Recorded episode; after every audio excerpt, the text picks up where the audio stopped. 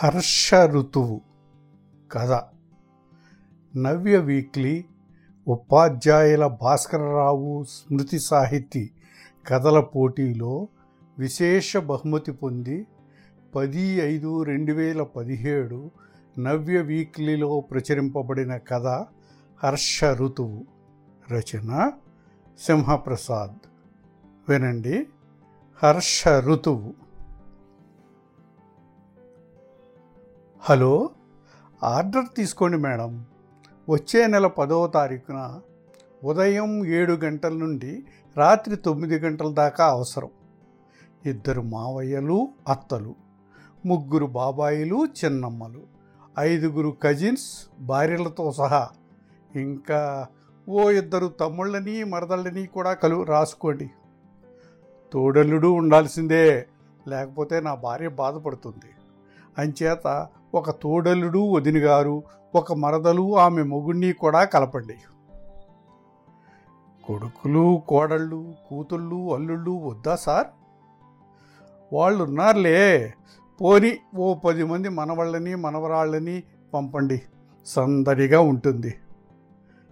సందర్భం సంతోషమా విషాదమా సార్? సంబరం. ఆ రోజున మా నలభైవ వివాహ వార్షికోత్సవం జరుపుకోబోతున్నాం ఓ గ్రేట్. మీకు ముందుగా మా అద్దెకు ఆప్తులు సంస్థ తరపున వివాహ దిన శుభాకాంక్షలు.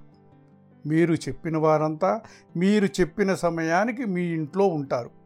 మీకు సేవ చేసే భాగ్యం మాకిచ్చినందుకు మీకు ధన్యవాదాలు తెలుపుతున్నాం. శుభదినము. ఫోన్ పెట్టేనో లేదో శ్రీమతి అంది. పండగ ఊరికే రాదు బోలెడు పని పెడుతుంది. ఒకసారి ఇంటి వంక చూడండి. గోడల రంగులు వెలిసిపోయాయి. వంటగది కప్పు అంతా మసిబారి ఉంది. కుళాయిల్లోంచి నీళ్ళు చొక్కలు చుక్కలుగా లీక్ అవుతున్నాయి. అర్థమైంది. ఇంటికి మేకోవర్ చెయ్యాలంటాం. ఓకే చేసేద్దాం. రిపేర్ అండ్ పెయింటింగ్ ఏజెన్సీకి ఫోన్ చేసి వివరాలు చెప్పాను. ఎస్టిమేషన్కి టెక్నీషియన్ని పంపిస్తామన్నారు. మరి గంటకి టక్ చేసుకుని టై కట్టుకున్న యువకుడు టకటక బూట్ల శబ్దం చేసుకుంటూ వచ్చాడు. అతడి భుజానికి ల్యాప్టాప్ బ్యాగ్ వేలాడుతోంది. మా ఇంటిని బయట నుంచి లోపల నుంచి బాగా పరిశీలనగా చూడు. దీన్ని కొత్తదానిలా చేసేయాలి. బాత్రూములు సైతం అద్దంలా మెరిసిపోవాలి. ఎక్కడా లీకేజీలు గీకేజీలు ఉండకూడదు అన్నాను. భోజనాలన్నీ బయట ఏర్పాటు చేస్తాం కదా. వీళ్ళు పిచ్చి మొక్కలవి పీకించి చక్కగా సుందరంగా చేసేస్తారేమో కనుక్కోండి అంది శ్రీమతి. అన్ని రకాల పనులు చేస్తాం మేడం. గార్డెన్ చేయిస్తాం. పూల మొక్కలు నాటిస్తాం. పచ్చగడ్డి పరిపిస్తాం. ఇంకేం కావాలన్నా చెప్పండి చేసేస్తాం. పనిలో పనిగా హాలులో పెయింటింగ్స్ పెట్టి కార్నర్ టేబుల్స్ మీద పెద్ద పెద్ద బొమ్మలు శిల్పాలు అరేంజ్ చేసి రిచ్గా.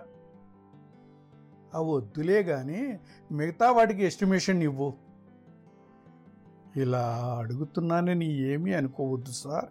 ఇంత పెద్ద ఇంట్లో మీ ఇద్దరే ఉంటున్నారా? అతడి గొంతు నిండా ఆశ్చర్యమే. ముఖాముఖాలు చూసుకున్నాం. మొదటిసారిగా ఇంటిని వృధా చేస్తున్నామేమో అనిపించింది. నువ్వు అడిగిన దానిలో పాయింట్ ఉంది. ఆలోచిస్తాం అన్నాను. అతడు అదోలా చూసి ల్యాప్టాప్లో మునిగిపోయి ఏవేవో లెక్కలేసి ఒక అంకె చెప్పాడు. నాకు బేరమాడటం ఇష్టం ఉండదు సూటిగా అడుగుతున్నా ఎంత డిస్కౌంట్ ఇస్తావు? అవకాశం లేదంటూనే ఒక ఆఫర్ ఇచ్చాడు. డన్. వచ్చే నెల తొమ్మిదో తారీఖు సాయంత్రానికి అన్ని పనులు అయిపోవాలి. ఇదిగో అడ్వాన్స్. చెక్కు రాసిచ్చాను. అతడు వెళ్ళాక ఇక క్యాటరింగ్కి ఆర్డర్ ఇవ్వాలోయ్ శ్రీమతితో అన్నాను. మొత్తం ఎంతమంది అవుతారని? మొదట బంధుమిత్రులందరికీ ఇన్విటేషన్స్ పంపుతాను. ఎందరు వచ్చేది కన్ఫర్మ్ చేస్తూ రిప్లై ఇమ్మంటాను. దాన్ని బట్టి బుక్ చేద్దాం.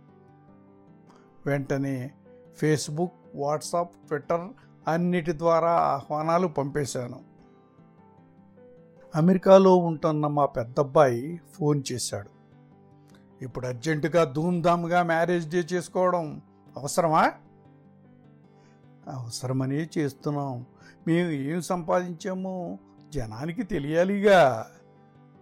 ఊరికే దుబారా చేసేస్తున్నారు. మీ పద్ధతి ఏం బాగోలేదు. ఎందుకైనా మంచిది వీలునామా రాసేయండి. గట్టిగా అన్నాడు.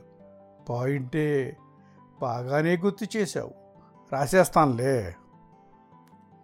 ఒక ప్లేటర్ని పంపిస్తాను. జాగ్రత్తగా రాసి రిజిస్టర్ చేయించండి. తర్వాత ప్రాబ్లమ్స్ రావు. రాసే ముందు నేను ఇంటికి పెద్ద కొడుకునని పెద్ద పాలేరు లాంటి వాడినని గుర్తుపెట్టుకుని కొంచెం అదనంగా మొట్ట చెప్పండి నువ్వు నాకు పాలేరుతను ఎప్పుడు చేసావురా పోని మీకు తలకొరివి పెడతానుగా దాని గురించి ఎక్స్ట్రా ఇవ్వండి. విసుగ్గా అన్నాడు. నువ్వు పెట్టావో లేదో అసలు ఎవరైనా పెట్టారో లేదో నాకు తెలియదు కదరా. మీకు చాదస్తం బాగా ముదిరింది. ఏదో ఒకటి అనుకుని రాయండి. పెద్ద కొడుకుని మిమ్మల్ని మొదటగా నాన్న అని పిలిచింది నేనే. అది గుర్తుపెట్టుకోండి చాలు. ఫోన్ కట్ చేశాడు. మరి పది నిమిషాలకి పెద్దమ్మాయి ఫోన్ చేసింది. ఇన్విటేషన్ డిజైన్ చాలా బాగుంది నాన్న. మాకు రావాలనే ఉంది కానీ ఆ టైంలో టోర్నాడో ఉందంటున్నారు. ఫ్లైట్స్ క్యాన్సిల్ అవుతాయి.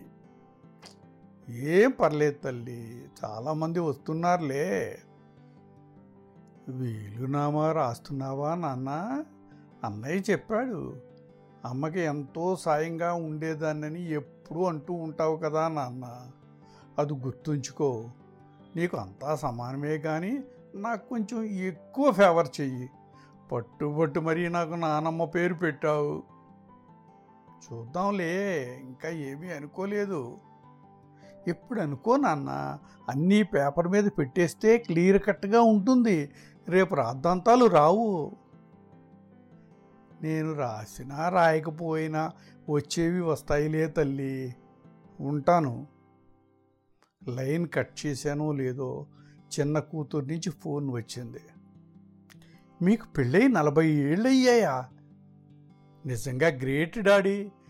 అంటే దగ్గర దగ్గర డెబ్బై ఏళ్ళు వచ్చాయా నమ్మలేకపోతున్నాను. నాకు ఆశ్చర్యంగానే ఉంది. వ్యాపారము సంపాదన మీ చదువులు పెంపకము మీ పెళ్ళిళ్ళు మీకు రెక్కలు రావడము గబగబా జరిగిపోయాయి. పరుగు ఆపి చూస్తే నేను నా ఎదురుగా మీ అమ్మ మా ముందు ఖాళీగా ఉన్న ఇల్లు మిగిలాయి. ఆ గొడవకేం కానీ మీరు వస్తున్నారా లేదా? వెళదామనే పట్టుబట్టాను. ఇంతోటి దానికి పూణే నుంచి అంత దూరం వెళ్ళాలా అంటున్నారు మీ అల్లుడు గారు. మీ ఇష్టం మరి. ఫోన్ అమ్మకివ్వండి అంది. శ్రీమతికి ఇచ్చాను. నీకు తెలుసు కదమ్మా ఆయన వెళ్ళొద్దంటే గడప దాటలేను కదా. రాలేదని ఏమీ అనుకోవద్దు. నాన్నకి నచ్చ చెప్పు. ఆయన ఈ నెంబర్ల లెక్కలేంట్లే. ఇప్పుడు నలభై వచ్చే ఏడాదికి నలభై ఒకటి. క్యాలెండర్తో పాటు మారుతూనే ఉంటాయి. విశేషం ఏముంది? ఉందనుకుంటే ఉంది లేదనుకుంటే లేదు. ముక్తసరిగా అంది శ్రీమతి. ఒక్క నిమిషం అమ్మా ఫోన్ పెట్టేయకు. నాన్నేదో వీలునామా రాస్తున్నాడని. రాస్తే మంచిదనుకుంటున్నారు. నువ్వే అడుగు. ఫోన్ నా చేతికి ఇచ్చింది. నీది చాలా మంచి ఆలోచన డాడీ. మనిషి మెదడు బాగుండగానే రాసేస్తే అందరికీ మంచిది. ఎవరేంటో నీకు ఇప్పుడే కదా తెలిసేది. అన్నయ్య అమెరికాలో అక్క కెనడాలో తమ్ముడు జర్మనీలో ఉంటారు. నేనొక్కదాన్ని నీకు దగ్గరలో పిలిస్తే పలికంత దగ్గరలో ఉన్నాను. రేపు జరగకూడదు. ఏం జరిగినా ముందొచ్చి వాలిపోయేది నేనే. ఓహో ఏమీ జరగలేదనే గత మూడేళ్ళ నుంచి రాలేదా? సరేలే జరిగాక చూద్దాంలే. అంతా అయిపోయాక చూసేది చేసేది ఏముంటుంది డాడీ? ఏమైనా చెయ్యాలనుకుంటే ఇప్పుడే చెయ్యాలి. నాకు ముగ్గురు ఆడపిల్లలే వాళ్ళకి ఘనంగా పెళ్ళిళ్ళు చేయాలి భారీగా కట్నాలు ఇవ్వాలి తాత ఆస్తి అని వాళ్ళకి ఆశ ఉంటుంది కదా. అందుకని నీ చిట్టి తల్లికి కొంచెం ఎక్కువ ఇవ్వమంటావు. చూద్దాంలే. Thank you. నువ్వు మాట అంటే మాట అని నాకు తెలుసు డాడీ. బై డాడీ ఆరోగ్యం జాగ్రత్త. అమ్మకి చెప్పు. భోజనం చేద్దామని అన్నీ వడ్డించుకుని కూర్చున్నామో లేదో చిన్నవాడు వాళ్ళమ్మకి ఫోన్ చేశాడు. దీంతో సర్కిల్ పూర్తయినట్టే. నవ్వాను. శ్రీమతి మాత్రం కంగారు పడుతూ ఈ టైంలో చేసావేమిరా మీకు ఇప్పుడు అర్ధరాత్రి కదా? చిన్నక్క ఏదో మెసేజ్ పెట్టిందిలే. మ్యారేజ్ డే గురించా వీలునామా గురించా? రెండిట్ల గురించిను. డాడీకి అంతా తొందరే. ఇప్పుడంత భారీగా చేసుకోవలసిన అవసరం ఏమొచ్చింది చెప్పు. ఇంకో పదేళ్ళు ఆగితే గోల్డెన్ జూబ్లీ అదిరిపోయే లెవెల్లో మేము చేద్దాం కదా. అప్పుడు చెయ్యండి రా ఎవరొద్దన్నారు? సరే అప్పుడెంత గ్రాండ్గా చేస్తానో మీరే చూస్తారుగా. మీరు సుఖ సంతోషాలతో ఆరోగ్య ఐశ్వర్యాలతో తొలతూగుతూ ఉండాలని రోజూ నేను దేవుణ్ణి కోరుకుంటూ ఉంటాను. ఇకపోతే నీకు తెలుసు కదమ్మా ఇల్లు నీ పేరున ఉంది. నేను చిన్న కొడుకుని అంచేత మీ డాడీకి చెప్తానులే. ఆయన బుర్రని ఏ పురుగు తొలుస్తోందో మరి. ఇంకా పడుకోరా లేకపోతే ఆరోగ్యం పాడవుతుంది. అలాగే పడుకుంటానమ్మా. నువ్వు చెప్తే నాన్న కాదనరు. భారం నీ మీద వేసి పడుకుంటున్నాను. ఫోన్ పక్కన పెడుతూ చిన్నవాడి కన్ను ఇంటి మీద పడింది. అంది. అంతా విన్నాన్లే. ఇంటి రిపేర్ పనులు చకచకా జరుగుతున్నాయి. బంధువులు మిత్రులు ఎవరొచ్చేది ఎందరొచ్చేది జవాబు ఇచ్చారు. అతిథుల సంఖ్యని అంచనా వేసి బ్రేక్ఫాస్ట్ నుంచి డిన్నర్ దాకా ఆర్డర్ ఇచ్చాను. వినోదానికి టీవీ హాస్య నటుల షో పాటలు పాడే బృందం మ్యాజిక్ షోలు బుక్ చేశాను. ఒక మిత్రుడు రహస్యంగా అడిగాడు మందు కూడా ఉంటే మజాగా ఉంటుంది గురువు నువ్వు తాగకపోయినా మాకు పోయించొచ్చుగా. వచ్చు కానీ ఆ తర్వాత మీరు తిన్నగా నిలబడలేరు. మిమ్మల్ని నేను కంట్రోల్ చేయలేను. ఎందుకులే వదిలేయి? మొక్క మార్చుకుని సణుక్కుంటూ వెళ్ళిపోయాడు. అతడు సొంత డబ్బుతో మందు తాగనని భార్యకి ప్రమాణం చేశాడు పాపం. పక్కింటాయన వచ్చాడు. ఏర్పాట్లు చూసి కళ్ళెగరేశాడు. మళ్ళీ పెళ్ళి చేసుకుంటున్నట్టు. అబ్బో భార్యగా చేస్తున్నారే. ఇదే కాదు. ఇక ముందు ప్రతి పండగ ఇలా అందరినీ పిలిచి చేస్తే ఎలా ఉంటుందా అని ఆలోచిస్తున్నాను. మీకు తెలుసుగా మాకేం బరువులు బాధ్యతలు లేవు. బతికినన్నాళ్ళు హ్యాపీగా బతకడమే మా ఏకైక ఎజెండా. ఎలాంటి ఆంక్షలు ఒత్తిళ్ళు మావమాటాలు బంధాలు ఏమీ లేకుండా వేటిని పట్టించుకోకుండా చెయ్యాలనుకున్నదల్లా స్వేచ్ఛగా చేసేస్తాను. ఎన్నేళ్ళు పోల్డ్ సంపాదించాను. ఇక చాలు అనుకుని బిజినెస్ అమ్మేశాను. ఇక మిగిలిందల్లా పది మందితో కలిసి ఎంజాయ్ చేయడమే.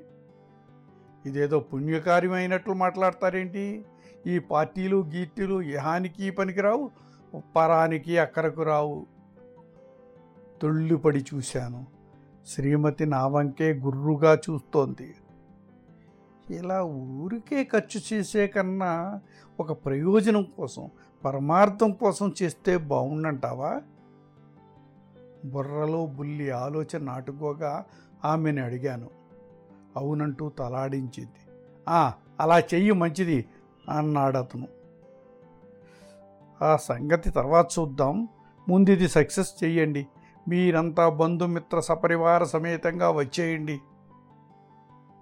మళ్ళీ అతడే సంచయిస్తూనే స్వరం తగ్గించి అన్నాడు. మీ పెద్ద అబ్బాయి ఫోన్ చేశాడు. మీరు మతిలోనే ఉన్నారా అని అడిగాడు. బిగ్గరగా నవ్వుతూ శ్రీమతితో అన్నాను. విన్నావుటోయ్? వార్తలు ఎప్పటికప్పుడు వెళ్ళిపోతున్నాయి. ఇది మంచిదేలే. ఇన్నేళ్ళకు మన మీద శ్రద్ధ చూపిస్తున్నారు. మరి అరగంటకి పెద్ద కొడుకు ఫోన్ చేశాడు. సంపాదించిందంతా అడ్డమైన వాడికి తగలేస్తాను అంటున్నారంట. ఏంటి? మీకేమైనా పిచ్చా వెర్రా? తప్పురా అబ్బాయి తగలయ్యట్లా. పది మందితో కలిసి అనుభవిస్తున్నాం. అనుభవించడానికేగా రాత్రి పగలు కష్టపడి కూడబెట్టింది. మేం మాత్రమే తినడం లేదులే ఐదారు వందల మందికి తినిపిస్తున్నాం. మీ ఇష్టం వచ్చినట్లు ఖర్చు చేస్తే కాదు మీ సంపాదన మీద మాకు హక్కుంది కఠినంగా అన్నాడు. ఉంటే నువ్వు రారా ఎంజాయ్ యువర్ సెల్ఫ్. వాడు మరి మాట్లాడలేకపోయాడు కానీ చిన్న కూతురు కాల్ చేసి అడిగింది. డబ్బంతా నాశనం చేస్తున్నావంట? మాకేమీ ఇవ్వకూడదని కంకణం కట్టుకున్నావా డాడీ? ఇదంతా నా సంపాదనేగా చెట్టి. మీకు చేయాల్సినవన్నీ చేసేసాను మీరు కూడా రెండు చేతులతో సంపాదించుకుంటున్నారు. మీ విజయాలో నా భాగము ఉంది కదా అని నేనేం వాటాడటం లేదుగా? మీ ఇష్టం వచ్చింది మీరు నా ఇష్టం వచ్చింది నేను చేసుకునే హక్కు మనకుంది. ఏ మనిషి అయినా జీవితంలో అసలైన యుద్ధాలు వయసులో ఉన్నప్పుడు కాదు. ముసలితనంలో చేయాలి తల్లి. ఆశయాలతో అనారోగ్యంతో అయిన వాళ్ళతో కబ్జాదారులతో అందరితోనూ. నాకేం అర్థం కావట్లేదు. సంధి ప్రేలాపంలా ఉందా? వదిలేయి. నవ్వాను. కన్నీళ్ళు పెట్టుకుంది. మరి కాసేపటికే చిన్న కొడుకు లైన్లోకి వచ్చాడు. మా అవసరం మీకు లేదనుకుంటున్నారా? ఇష్టానుసారం ప్రవర్తిస్తున్నారు? అన్నాడు దూకుడుగానే. మీతో మాకేం సంబంధం మిగిలిందిరా? మేము ఎవరికి కావాలి?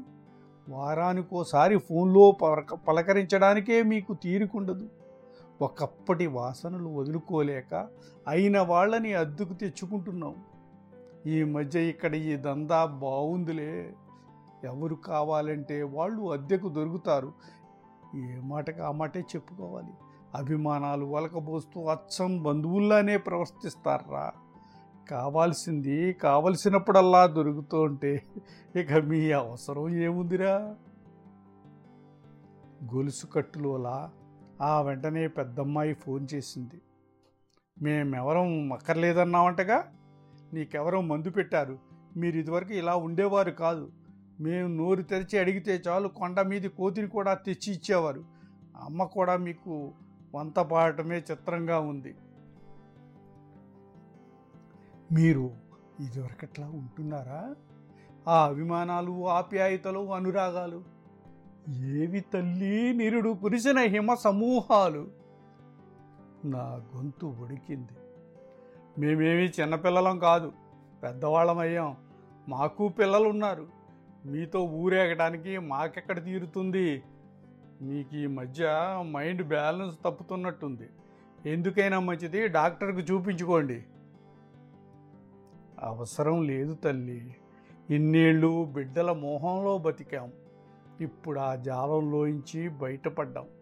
ఎన్నాళ్ళు బతుకుతామో తెలియదు ఎప్పుడైనా బకెట్ తన్నేయచ్చు. ఆ తర్వాత ఎవరొచ్చారో ఎవరు ఏడ్చారో ఎవరికి కావాలి? అందుకే రోజు పండగ చేసుకోవాలనుకుంటున్నాం. పండగంటే పది మందితో స- ఆనందం పంచుకోవడమేగా. పెద్ద తమ్ముడు అన్నది నిజమే. మీకు బుద్ధి చెప్పాల్సిందే. లేకపోతే బూడిదే మిగులుస్తారు. టక్కున లైన్ కట్ చేసింది. వీళ్ళు మన పిల్లలు. వాళ్ళకి చేయాల్సిందంతా చేసేసిన మనకున్నదంతా పనిచేసి పువ్వుల్లో పెట్టి వాళ్ళకి ఇచ్చేయాలట. వాళ్ళకి నచ్చేవి ఖర్చు లేనివి చెయ్యాలి తప్ప మనకి సంతోషం కలిగించే పనులు చేసుకోకూడదట. చిత్రంగా లేదు. శ్రీమతితో అన్నాను. లోకం పోకడ అలా ఉంది వ్యాఖ్యానించింది. మ్యారేజ్ డే నాడు ఉదయమే బుక్ చేసిన బంధువులంతా బిలబిలమంటూ వచ్చేశారు. నేనురా మీ మావయ్యని ఎలా ఉండేవాడివి ఎలా అయిపోయావురా? ఒరే అబ్బాయి అలా తెల్లమొహం వేస్తావేంట్రా? నీ అత్తయ్యని బాగున్నావుట్రా? చూసి చాన్నాళ్ళయిందిరా. నీకన్నా పెద్దదాన్ని నా జుట్టు ఇంకా నల్లగా నిగనగలాడుతోంది. నీ జుట్టు ఏమిట్రా ముగ్గుపుట్ట అయిపోయింది. బావగారు అచ్చం కొత్త పెళ్ళి కొడుకులా ఉన్నారు. మా వదినికి నా దిష్టే తగిలేట్టుంది. నిన్ను బామ్మగారు అననా మామగారని పిలవనా? మీరలా పార్వతీ పరమేశ్వరులా కూర్చోండి అన్నీ చక్కబెట్టడానికి మేము ఉన్నాం కదూ? ఎన్నో పలకరింపులు పులకరింతలు. వాళ్ళని కిరాయి బంధువులని ఎవరనగలరు? తలో పని భుజాన వేసుకున్నారు. ఆహుతుల్ని ఆహ్వానిస్తున్నారు తిండి ఏర్పాట్లు చూస్తున్నారు వినోద కార్యక్రమాలు పర్యవేక్షిస్తున్నారు. ఇహ పిల్లల ఆటలతో పాటలతో నవ్వులతో మా ఇల్లు మారుములోకి పోతోంది. ఇంటికి పెళ్ళి కళ వచ్చింది. ఇంటి నిండా జనమే నా చిన్నప్పుడు మా ఇల్లు ఇలానే ఉండేది.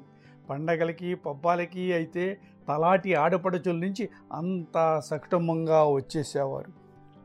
ఆ రోజులే వేరు. నాడు కళ్ళల్లోంచి ఆనంద బాష్పాలు జలజల రాలిపోతుంటే అంది శ్రీమతి. మన పిల్లలంతా మళ్ళీ చిన్నవాళ్ళే మన కళ్ళ ముందు తిరుగుతున్నట్టుగా ఉందండి. నాకు అలాగే అనిపిస్తోంది. సాలోచనగా అన్నాను. రోజు ఇల్లు ఇలా కళకళలాడుతూ ఉంటే ఎంత ఆనందంగా ఉంటుందో కదండి. అలాంటిది ఏదైనా కుదురుతుందేమో చూడండి. మనకి ఈ ముదిమిలో ఉత్సాహంగా ఆరోగ్యంగా సంతృప్తిగా ఉంటుంది.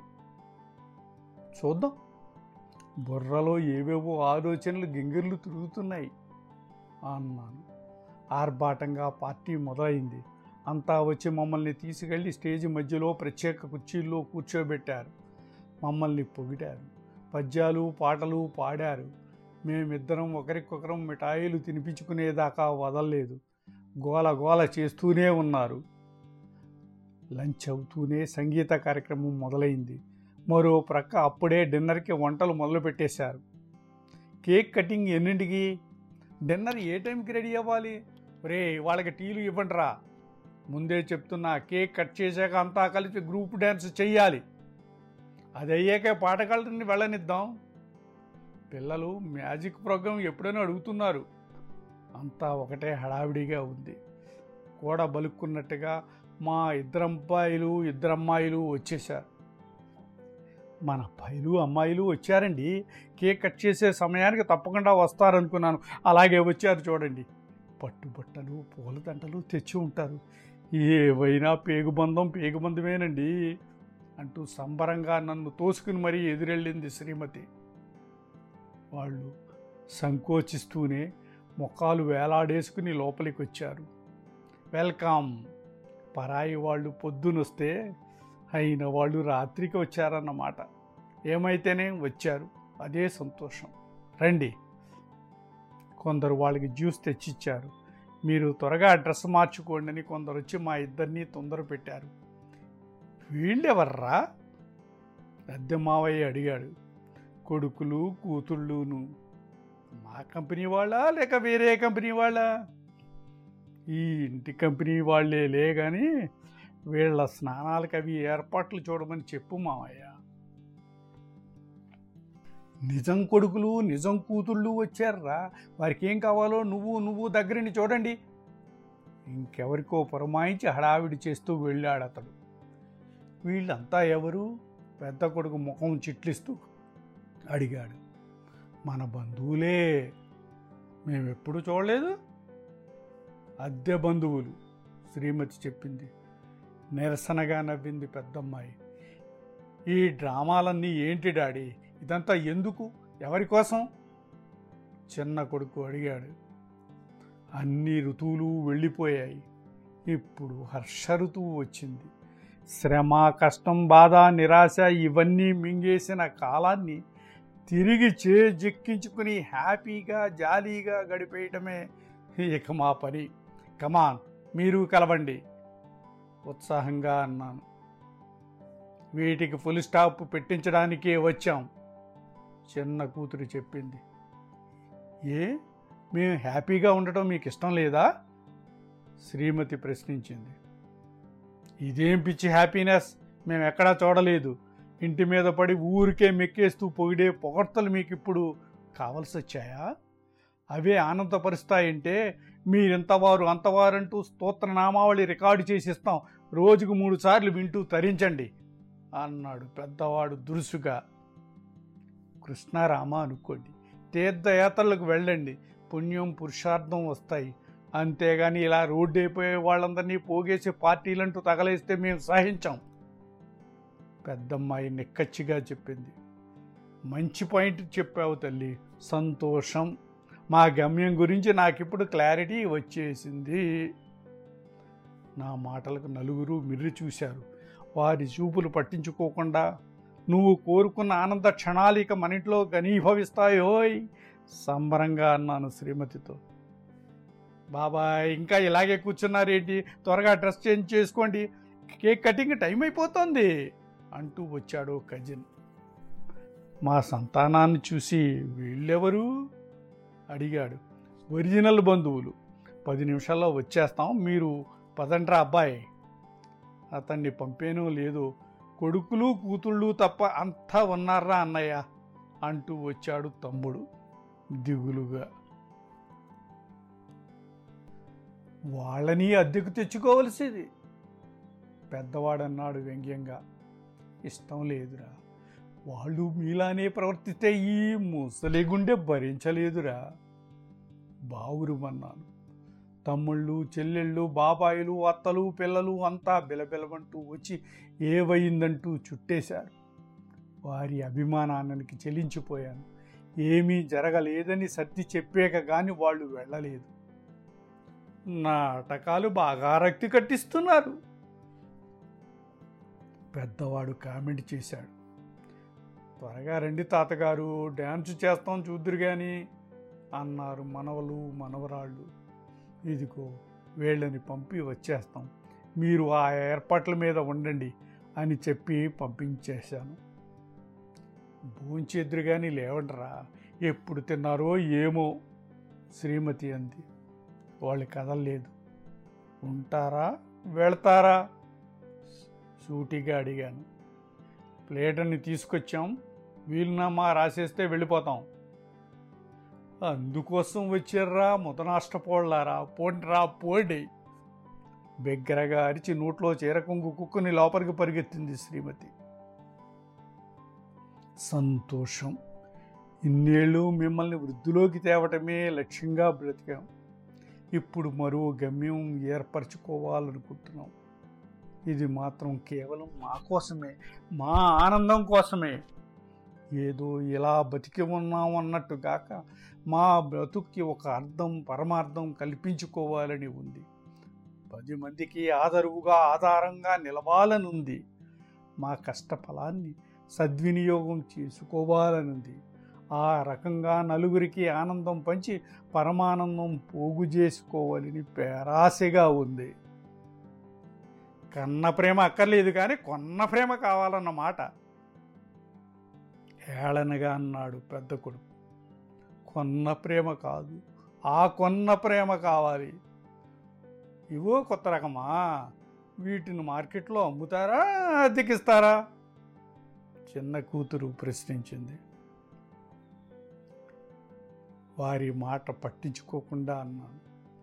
మాకు దూరమైన అనుబంధాలు ఆప్యాయతలు అన్నీ మాకు కావాలి. మా కడపటి శ్వాస వరకు కావాలి. అందుకే పాతిక ముప్పై మంది అనాథ బాల బాలికల్ని చేరదీస్తాం. వారి నవ్వులతో కేరింతలతో ఇల్లు మారుమోగేలా చేస్తాం. ఈ ఆలోచన కూడా ఇవాళే ఇదిగో వీళ్ళందరినీ చూశాకే వచ్చింది. మీ నైజం బయటపడ్డాక బలపడింది. ఇంటిని అనాథ శరణాలయం చేసేస్తారన్నమాట. కాదు అనాథల్ని సనాథలుగా చేసే ఆలయంగా మారుస్తాం.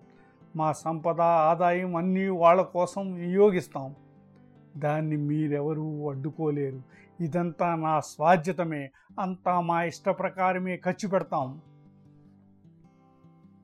దాని అర్థం మాకు ఏమీ వరనేగా చిన్నవాడు సర్రున లేచాడు. మీ అందరికీ ఇళ్ళున్నాయి కార్లున్నాయి బ్యాంకు బ్యాలెన్సులు ఉన్నాయి మా ఆస్తిపస్తుల్ని మీకు ఇచ్చిన మీకు ఎంతో ఉందని తృప్తి పడడానికి తప్ప అదనంగా మీకు ఒరిగేది ఏమీ ఉండదు. మీరు రెండు ఇళ్ళల్లో పడుకోలేరు నాలుగు చేతులతో తినలేరు. అసలు ఏమీ లేని వాళ్ళకి ఒక రూఫ్ ఒక ముద్ద అన్నం ఒక చాప ఇవ్వగలిగితే వాళ్ళు నిలదొక్కుంటారు వారి బతుకో భరోసా చిక్కుతుంది. మా జన్మను ధన్యం అవుతాయి అందుకే మా సంతానమే మాకు మా ఆస్తికి వారసులన్న సంప్రదాయాన్ని చెరిపేస్తాం. మా తదనంతరం మా సంపద సమాజానికి ఉపయోగపడేలా చూస్తాం. కొందరు అభాగ్య బాలలే మా వారసులు. వాళ్ళ చేతులు పట్టుకుని నడిపిస్తూ వారి మొహాల్లో ఆనందం పూయిస్తూ మా బతుకులు నందనవనం చేసుకుంటాం. ఇన్నాళ్ళు మాకు మీరు నలుగురే ఇక నుంచి మాకు ఎందరో మేము ఎందరికో. మాకిప్పుడు స్వార్థం లేదు. మీకు స్వార్థం ఉంటే మేమేం చెయ్యలేం అంటూ లేచాను.